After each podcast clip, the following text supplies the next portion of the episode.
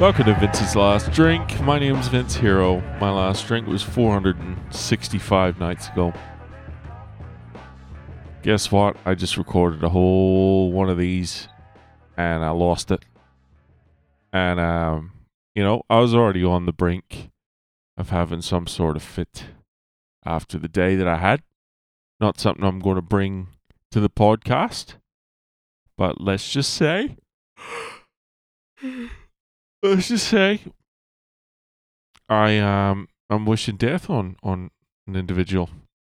Um, not in a r- way that I really want it to happen, but I would like there to be some sort of threat in his life that makes him fearful f- for his life, just once, just a little sobering, little wake up call.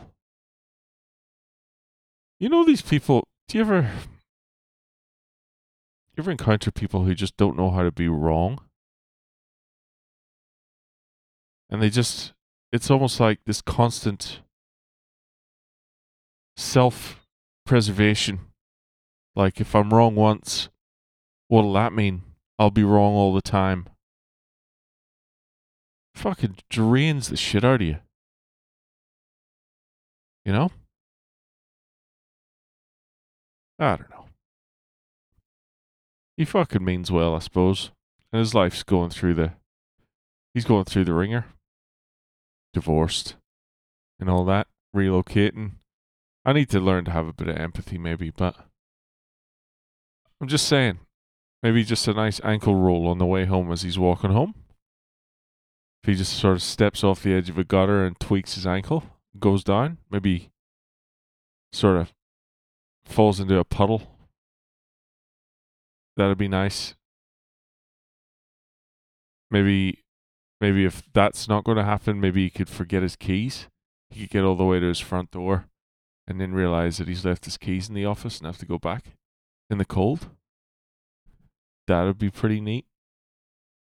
Um, maybe uh, you know, he could go out to his favorite restaurant, favorite restaurant, and uh, and order the pork knuckle and then it not be available, and he, him having to make another choice. The punishments are getting less severe, which is a good. It's a sign I'm mellowing out a little bit, and I'm letting bygones speak bygones. Because earlier today, oh jeez, I was ready for.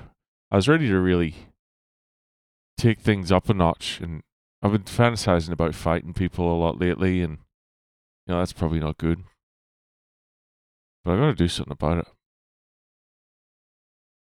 And I know I say this sort of stuff all the time, but I really do.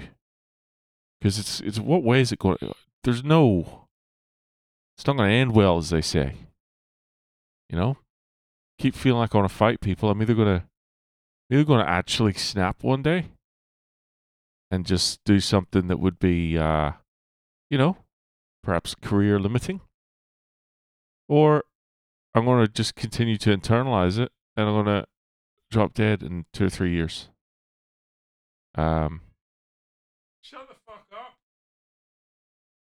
I don't know if you can hear that. I got a very vocal, vocal uh, cat there saying a few words, trying to steal a fucking limelight, spotlight.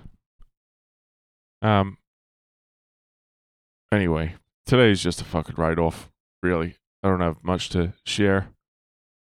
Did I have any thoughts about booze today? Uh, no. Did I have any? Did I learn anything? No. No.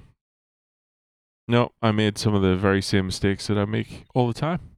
I had time fucking booked in, locked in the calendar, to do shit that was supposed to make me feel good. Didn't do it. Just worked right through. Fuck's sake. When? When will I ever learn? What the?